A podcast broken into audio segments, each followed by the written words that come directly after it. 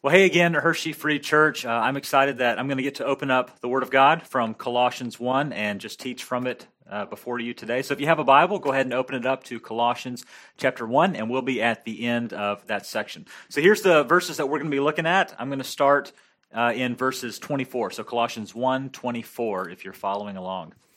Now I rejoice in what I am suffering for you, and I fill up in my flesh what is still lacking in regards to Christ's afflictions, for the sake of his body, which is the church. I have become its servant by the commission God gave me to present to you the Word of God in its fullness, the mystery that has been kept hidden for the ages and generations, but is now disclosed to the Lord's people.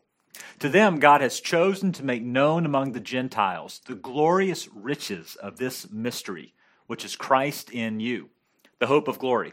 He is the one we proclaim admonishing and teaching everyone with all wisdom, so that we may present everyone fully mature in Christ. And that's the key phrase that we're going to focus on uh, this idea of presenting everyone fully mature in Christ. To this end, to that purpose statement, I strenuously contend with all the energy Christ so powerfully works in me. So, again, our focus is going to be on verse 28. And whenever I think about that idea of Paul uh, having this goal of presenting every person mature in Christ, it makes me think of this teacher that I had back in high school. I'm pretty sure it was about 10th grade. I'm pretty sure it was 10th grade. I'm pretty sure he taught history, but his name was Rick Hagenbush. He was a new teacher that had come to our school, and I went to a pretty small high school. So, 9th through 12th grade, we had about 100 students, so much smaller than the high schools that you go to or went to when you were younger. And so, because we were so small, we didn't have a whole lot of turnover with teachers. And so, whenever a new teacher came to our school, every student, me included, I will say, had one thought on our minds fresh blood. Hey, this guy, he, he doesn't, this teacher, uh, this man, this woman, they don't know our tricks. They don't know our strategies. They don't know our, our methods for disrupting the class or flirting with the girls during class. he, he's oblivious. So, hey, we can try out all of our uh, stuff on this teacher. So, we had this idea that we would do the same thing to this new guy named Mr. Hagenbush, who we had seen his name, but we had not seen his face. And so, I enter that history class, my first day of 10th grade, and Mr. Hagenbush walks into class, and all of us were sitting in our seats, we're quiet, we're waiting to see what his first moves are going to be. What are his first, what's his first speech going to be? Is he going to be one of those teachers that tries to inspire us and, you know, blah, blah, blah, I believe in you? Is he going to do that? Is, is he going to try to be our buddy and, and make us laugh and be funny and pretend like he's going to be our pal through high school? You know, what's, what's this guy, what's this guy going to do? How's he going to present himself? So we're all, we're all waiting for that to happen. And I don't remember the exact words he said, but I can remember. I can tell you where I was sitting in the classroom. I remember it like it was yesterday when Mr. Rick Hagenbush stood up in front of the class. And he said something like this. He was holding this, this stack, this pretty thick stack of papers like I'm holding here. And he said, Good morning. My name is Mr. Hagenbush, and here is your syllabus. That was the first time I'd ever heard the word syllabus. In fact, I didn't, I didn't know what that meant. I, I thought he said silly bus, and I had pictured, you know, a school bus that had been spray painted pink and had clowns on it. Or so I, I had no idea what he was talking about. And he proceeded to take that stack of papers and he passed it out to every student in class and began to talk through it. And I picked it up and I look right there on the front page, and there's this long word that starts with the letters S Y L L. And I thought this is a weird looking word. It, it, it, doesn't sound like it is spelled, but I'm assuming this is what he means by syllabus. And it was probably the most boring sheet of paper I'd ever seen in my high school career at that point. And then he walk through the syllabus and there was objectives for the year there were uh, required readings for us to do there were all the projects all the readings all the, the assignments and stuff that we had to do for the entire semester and i had never seen anything like that. I mean all my other classes you know this was this is your week next week you get a new list of things next week i had never seen the whole year kind of mapped out like that and i thought man this guy is hardcore this is intense. And I, I, began to be overloaded. Maybe if, you, you've ever gotten syllabi, uh, you know, in college or whatever, you kind of had that first day where you get all your syllabi and you're, you're overloaded with all the assignments. That's kind of how I felt. Uh, but then he proceeded to say this. He said, I give you this because my job as your teacher is to prepare you for college. My job is to get you college ready.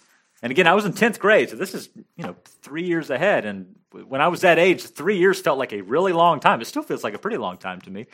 And so I thought, this guy, his, his goal is to prepare me for college. I thought his goal was to teach me, you know, European history or, or, or whatever the class was at that time. But I have to tell you, at that time, when most people, when I was in 10th grade, if you're a high schooler, this is probably not you, but when I was in 10th grade, I'm pretty sure most people looked at me as just this thin, lanky, insecure uh, teenager with a deep seated fear of talking to girls. I am pretty sure that was how everyone looked at me, but Mr. Hagenbush did not look at me that way. He did not see me for what I was then on that day. He didn't see me for who I was. He saw me for what I could be someday. And that story reminds me of this passage because I believe that is the way, that is the kind of eyesight, that is the kind of the perception that the Apostle Paul, the guy that wrote these words here, was able to look at people like that. And so here's a question that I have for you. Is there anybody in your past, or maybe your present, that Mr. Hagenbush kind of reminds you of them? Maybe it was a, a coach or a teacher. Maybe it was a parent or some other kind of family member or family friend. Maybe it was a leader at your church growing up or your, or your youth pastor or your youth pastor right now. If you are someone who can think of someone like Mr. Hagenbush, someone who saw you not for just as you are on this day or that day, but someone who saw you for what you could be, I will say you are a very fortunate person if you have someone in your life like that. Because I tell you, our natural tendency is not to see people's potential. Our natural tendency is not to see what somebody could be, but to see them as they are right now. And I must admit that that's definitely my natural tendency. That's my default setting. Uh, in fact, sociologists call this they call this cognitive bias, right? I mean, whenever I'm driving down the road and I see somebody on their cell phone, I assume, man, this person's an idiot. They're going to get in a wreck. They're going to hurt somebody. But every now and then, when I look at my own phone when I'm driving, I have a good excuse for it, right? I, I justify my own behavior, and I usually look down on other people's behavior. If I'm in a meeting and somebody walks in late, I assume that they're just undisciplined, they're lazy, they don't care about the time uh, that is represented by the people in the room. But whenever I'm late for a meeting, you know, I always have a good reason for that. I, I don't know. For some reason, my tendency is to look at other people as they are now, and I see their flaws and their failures, their shortcomings. I see those things before I see their potential, before I see their strength. But what we're going what we're to learn today is that the person who wrote the letter of Colossians, his name is Paul. He was an apostle. He wrote uh, to a, a, church of people, a congregation in the city of Colossae. That's why it's called Letter of Colossians. He wrote these people, and he had the ability. I think I have a slide for this. Yeah, the writer of Colossians, he had the ability to see people not just as they are, but as they could be someday. And if you're at home, if, if you have kids in the room, they're going to be thinking of Daniel Tiger because I want you to actually repeat this with me. The writer of Colossians, and, I'm going to have you fill in the blank when I stop at are or could be, they had the ability to see people not just as they are, but for what they could be. The writer of Colossians was able to see people not just as they are right now, but for what they could be. That's how Mr. Hagenbush saw me. That's how maybe there's somebody in your life who saw you that way. That's the way that the Apostle Paul looked at these people in Colossae and everybody else that he was in relationship with. All right, so that's where we're going with this sermon. I'm going to back up and start back in verse 24, and we'll start talking through that, okay? So here's verse 24. Now, I rejoice in what I am suffering for you, and I fill up in my flesh what is still lacking in regards to Christ's afflictions, for the sake of his body, which is the church now, if that's the first time you're looking at that verse, or the first time you've really thought about it, it may give you pause. Like, whoa, wait a second. Are you that Christ's death was not enough to forgive me my sins? Are you saying Christ's uh, death on the cross was not enough to atone for my sin? Well, that, that's that's obviously not what is happening here. That would contradict everything else in the Old in the New Testament, as well as everything else that this guy Paul ever wrote. That's not what he's saying. I think this is a better way to understand the text there. What is lacking in Christ's death and afflictions and his suffering. What is lacking is not atonement, it's not our forgiveness of sins. What is lacking is the spreading of that message. In other words, Christ did everything he could to forgive, to, to pay the atonement, to pay the price, the penalty for our sin. But if nobody ever heard about that, there, there would be no church, there would be no Hershey Free Church today. If that message had not been sent out and people invited to to devote their lives to serving Jesus Christ. And that, that message would never get out. The churches would never be planted. The mission of God would never go forward. And so Christ, uh, Paul is, in, uh, in other words, picking up the baton where Christ left off. Christ paid the penalty for our sins, and Paul saw it his duty to tell others about this. And of course, you and I are part of that mission as well. And so he goes on. Let's go ahead and look at what he says next in verse 25 and following. He talks about this mystery that we're going to talk about. Okay? So, verse 25. Uh, Paul is writing again, I have become its servant. The it he's referring to is this, this gospel message. I have become a, a servant of the gospel. I've become a servant of this message of Christ's death, burial, and resurrection. By the commission God gave me to present you the Word of God in its fullness, the mystery that has been kept hidden for ages and generations, but is now disclosed to the Lord's people. To them, God has chosen to make known among the Gentiles the glorious riches, here it is of this mystery, which is Christ in you, the hope of glory. So here's what's meant by this, this mystery. And maybe, maybe it's easier for you to understand it if you think of it as a riddle, right? A riddle is something that you know there's an answer to it, but it's not quite sure how this, you know, how does this work out? So, this mystery is that thousands of years before Paul wrote this letter to Colossians, a few thousand years earlier, God had made himself known to his people, to the Israelites, to the Jews. And he had told them, their founding uh, father, in fact, uh, he, he had told them that he would make salvation possible for all people. He would invite all people to participate in God's mission. All people would have this ability to be a part of God's family someday. But up until this point, before Jesus came, it was only the Jews, right? All the other nations, they had their own gods. Nobody really followed God, the true God, the, the, the, Yahweh, except for the Jews, except for the Israelites. And so it was kind of a mystery up to this point. Why did God say that all people, no matter their ethnicity, their background, where they're from, the, the nation they are part of, the citizenship they have, how, why was he saying that all people were invited to worship the one true God, but it seems like it's only Jews?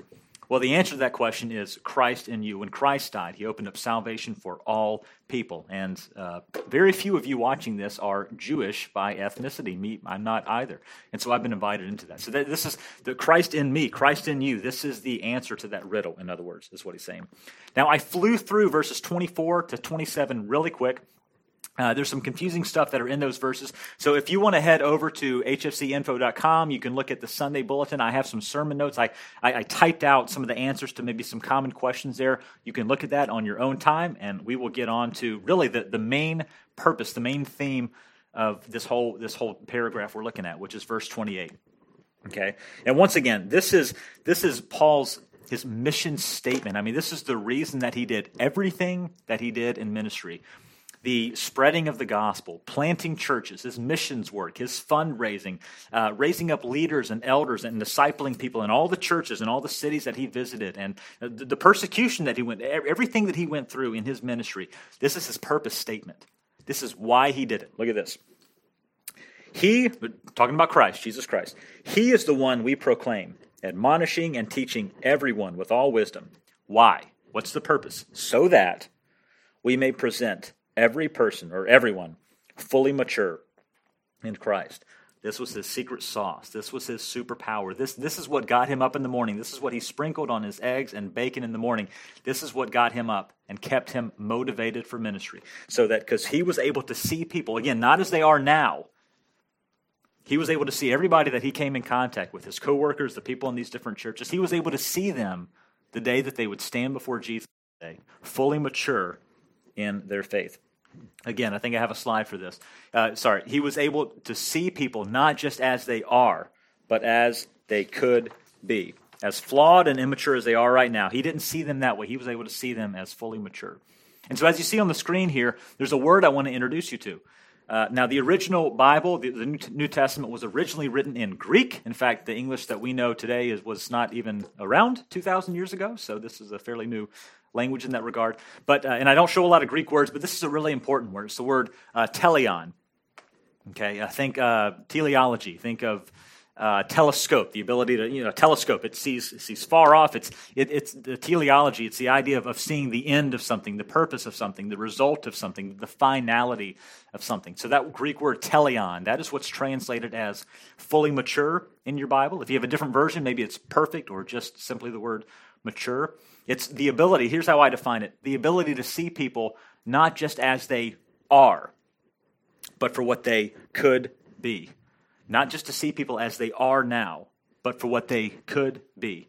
And so Paul had the ability to see people when, when they are finally standing before Jesus, that they have gone through a life of every decision they have made, every uh, action they have taken, every person they've interacted with is just a crash course in them learning and how to be more like Jesus. And when they finally stand before him after their death one day, They are more transformed and conformed into his likeness. They're more like him when they get to that day.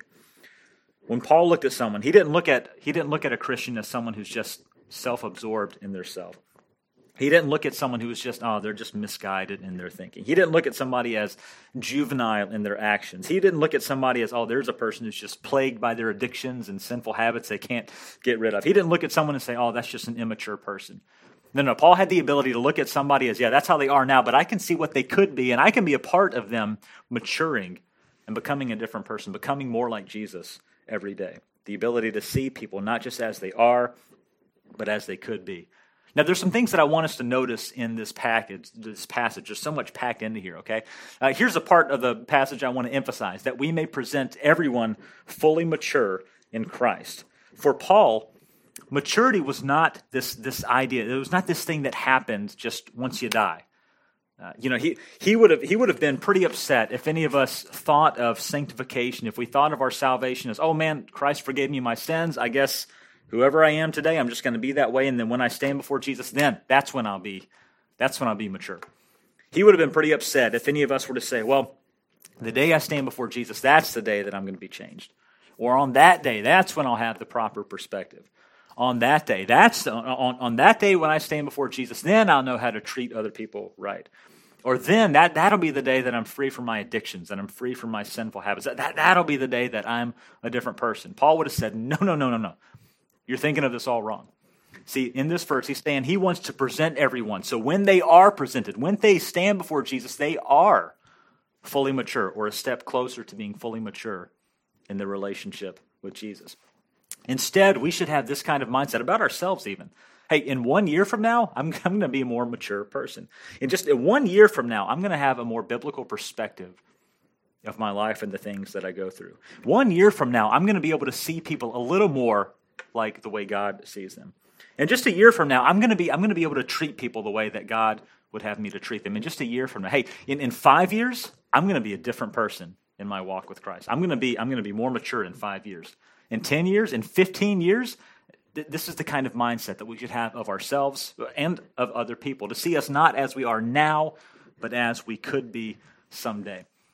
And I wonder if any of you watching this if you've ever looked back at your life and you said, man, five years ago, I mean, I'm, I'm 32, so I look back, man, in my early 20s, I was, I'm a different person now than I was just five years ago. 10 years, I'm a way different person than I was 10 years ago. And all of us should have this mindset of, hey, in, in 5, 10, 15 years, I, I'm going to progress in my faith. I'm going to become more mature. I'm going to have a greater understanding of what God's will is. I'm going to have a greater capacity of loving others. I'm going to have, I, am going to mature. And, and this is how we should look at each other and ourselves as well. Teleon, it's the ability to see people not just as they are, but as they could be someday. Here's something else I want us to point out in this passage. Notice that the word we, these verbs here, these, these are plural. In other words, he's saying that Paul does not see himself as the one presenting others. Like, like the weight is on his shoulders to see others become more mature in their faith. No, no, no, no. Paul had a, a deep theology within himself that we are all a part of this. We are doing this together. We are presenting one another as mature in Christ. Uh, this is why Paul used the word we in here. Uh, his expectation is that we are all called to be pastors and shepherds for one another. A deep part of my own personal theology is that even though you don't have the title pastor in front of your name, I do believe that God has called you to be a kind of person who is a pastor to other people. We are to pastor and shepherd one another in our faith. In fact, if you are a Live, Love, Lead group leader, if you are on a leadership team that I have the privilege of working with, then you have called, you have heard me call you on multiple occasions, probably a pastor. My expectation is that I'm not the only pastor here. I mean, there, there, there's, you know, we have, I don't know, uh, I need to count them up, the number of pastors we have with the title pastor uh, here at Hershey Free Church. But my expectation is every one of you watching this is the kind of person who can be a pastor and a shepherd to other people. And I believe this was a deep part of Paul's theology. So listen to what else he says later on in Colossians, Colossians 3:16. He writes, "Let the word of Christ dwell in you richly, teaching and admonishing one another in all wisdom." Romans 5:14 he writes, "You yourselves are full of goodness, filled with all knowledge, and able to instruct one another." In 1 Thessalonians 4:18, he writes, "Encourage one another with these words." In other words, Paul the apostle is not the only one who should be teaching others. Who should be encouraging others, who should be admonishing others, who should be exhorting others. He's not the only one doing this. It's not the pastor that's the only one doing this. No, we are doing this for each other. We are all working to present one another mature in Christ. And if any of us are the kinds of people who look at someone else and say, "Oh, you know, you know, well, well that's how they are. That's how they're always going to be," then, then you're not going to be a part of anybody's maturity. You're going to be holding them back. We are called to have on vision. I know it sounds goofy. We are called to be the kind of people that see others not just as they are now, but for what they could be someday. And then to hopefully be, be, be, be a partner with them as they mature in their faith. And I hope that you're able to look at someone else and say, yeah, I, I, that, that is how they are now, but they're not always going to be that way. I can, I can see them for what they could be someday in their walk with Christ. Now, with that said, let me ask you this. When you look at other people, what, what, would it, what would it look like for you to look at other people and see them not just for what they are now, but for what they could be? Now, as we chew on that for a minute, I have two questions that I want to ask you. Here's, here's the first question Has anyone ever looked at you with a growth mindset? Has anyone ever looked at you, seeing you not just for as you are, but as you could be someday? I tell you, Mr. Hagenbush, way back in 10th grade, he could have looked at me and seen a kid who was quite average and mediocre, or maybe slightly below average. And in those days, I was very much below average. But he was able to see me, not as that lanky, insecure, you know, terrible at sports or whatever else other people saw, you know, unpopular. He was not able to, he didn't see me that way. He was able to see me as a tall, uh, strapping young man with a blue robe and a tassel turned to the left someday. He was able to see the day that I was graduating college and launching into a successful career. He could see me for what I could be. Has anyone ever looked at you with that way, seeing you for what not what you are, but what you could be? Here's the second question I want you to think about. What would it mean for you to see people for what they could be someday? Not just not just as they are, but fully mature in Christ and then maybe to be a part of that maturity. What would it mean for you to look at a non-Christian, someone who someone who follows a different religion, someone who maybe doesn't have a faith at all? What, what would it be like for you to look at them not as a, an enemy of our society, but as someone that you could influence in the gospel of Christ? What would it be like for you to see other Christians, misguided Christians, whoever you think about when you say, oh, this is what's wrong with Christians these days, or this is what's wrong with evangelicals. I don't know who you think of when, when, when, when you say those kind of things, but what if you were to look at those kind of people and see that they are people who need to progress in their relationship with Christ and not as a lost cause that you just don't want to talk to anymore? What would it mean for you to look at younger Christians, not as, as jaded, iPhone addicted young people? What, what if you were able to look at them not that way, but as the genuine future of the church? What if you were able to look at yourself and not just see your flaws, not just see your shortcomings, not just see the things that, that, that, that hinder you in your life, but you were able to see yourself as someone who's maturing and hey, in five years, you're going to have greater victory. You're going you're going to be better at this. You're going to be more mature in five years. What if you're able to see yourself that way? What would it look like for you to see yourself and other people for what they could be someday and not just for what they are now? So that's the challenge that I have for you today. And one last challenge. Uh, through this whole series, we have been encouraging everyone in our church to pray Scripture. And so I want to encourage you to pray this verse. I'm, let's see if I can find it here. Yeah, Colossians 1.28. And as you do that, think of the way that Paul. He didn't Paul for, pray for people's problems to go away. He prayed for them to see progress in their faith. Our challenge for you in this series is to learn how to pray Scripture. I'd encourage you to look at this verse and, and pray actually when the screen goes black for the person that is next to you. Pray that they would mature in their faith. Pray that they would have a deeper understanding of God's will. Not that they would make the right decision in their decisions, but they would be the kind of people that would learn how to make wise decisions. That's an example of what I mean. So when the screen goes black, I encourage you to pray for the person sitting next to you in that way. And lastly, as the screen goes black, remember that church is not over. Church is just beginning because you are the church. You are not being dismissed, you are being sent. You are being sent to be mature in your faith. You are being sent to view others not just as they are now, but for what they could be. You are not dismissed, you are sent. Thank you.